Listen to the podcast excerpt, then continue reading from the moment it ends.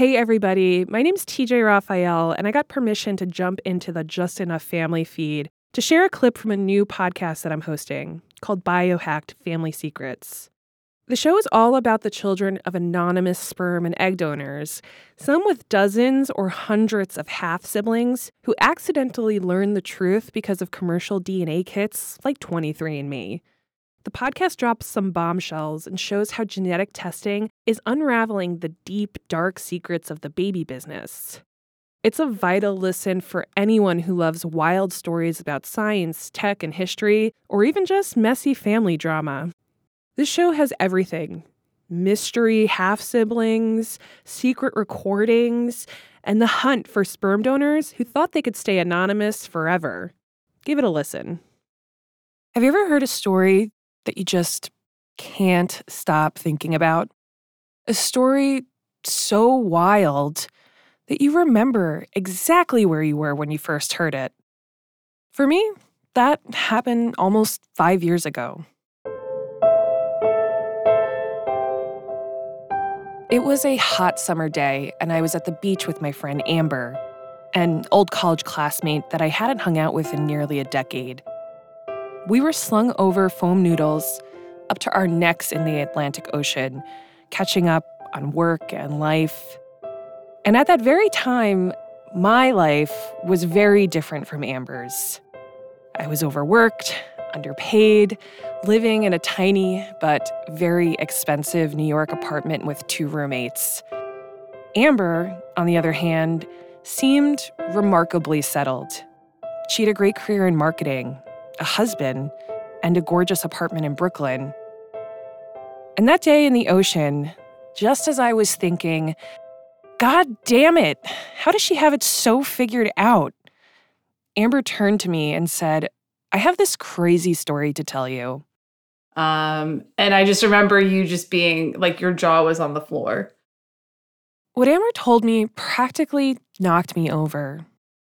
It blew up the image I had of her and her idyllic life.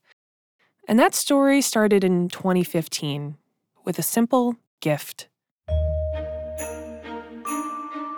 Amber was spending Christmas with her husband and his family in upstate New York. The way she describes it, it seems like something from a lifetime movie. The whole family was gathered around a sparkling, perfectly decorated evergreen tree. Before them, a sea of presents. And tucked away beneath the Christmas tree was a small, neatly wrapped gift box for Amber. She peeled back the holiday paper. I just remember being really excited when we opened it Inside the box was something that Amber had on her Christmas wish list a home DNA kit from 23andMe. Both of my mom's parents died really young, so there was a lot of kind of blank uh, space on that side of the family in terms of our genealogy um, that I was just curious about. My husband was just kind of along for the ride.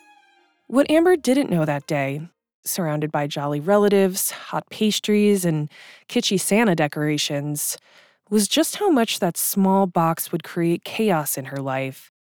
And that's because this box revealed a secret. I mean, were you were you going to tell me? When you get down to asking with the truth, we have to tell you the truth. Just wish you never asked it. Um, I just, I mean, I need to like process all this you might think Amber's story sounds familiar, and that's because it is.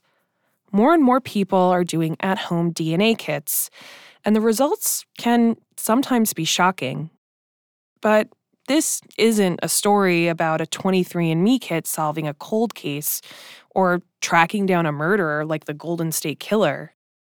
It's about medicine and technology, and in some ways, about playing God.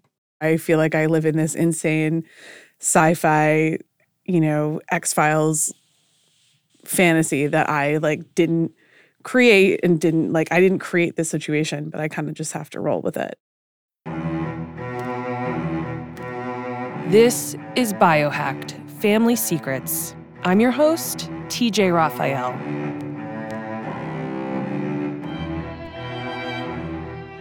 Over the last four years, Amber has allowed me to document her journey through a series of interviews as she's wrestled with a family secret. Something really big is happening here, but I couldn't put my finger on it.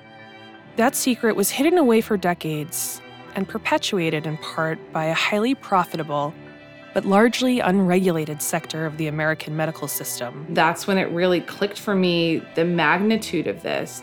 This was happening to like thousands of people. And the more I dug into that system, the more bizarre things got. The idea that you could unwittingly marry your cousin, that's concerning. He's already fathered more than 100 children. For about a year, I mean, I was in like white hot shock.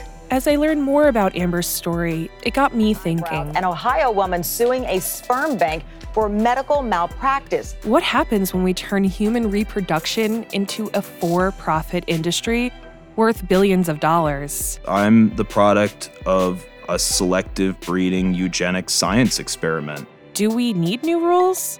And if so, who gets to make them? I'm not your father. Your father's the guy that teaches you to ride a bike. I was just in DNA. Finding out the donor's family had such serious symptoms made me fucking angry. They were sperm con artists who were interested in spreading their seed across the world. A lot of people that go to the sperm banks are prominently white people. Us black people, we don't trust the system. The tr- system has failed us many times over. It seems so unfair that she died so young. The decision you made to track me down, like the Golden State Killer, will affect me for the rest of my life.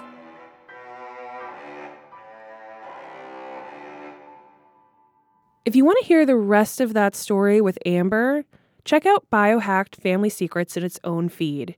You can find the show wherever you're listening right now by searching Biohacked Family Secrets. New episodes are out every Wednesday, wherever you get your podcasts.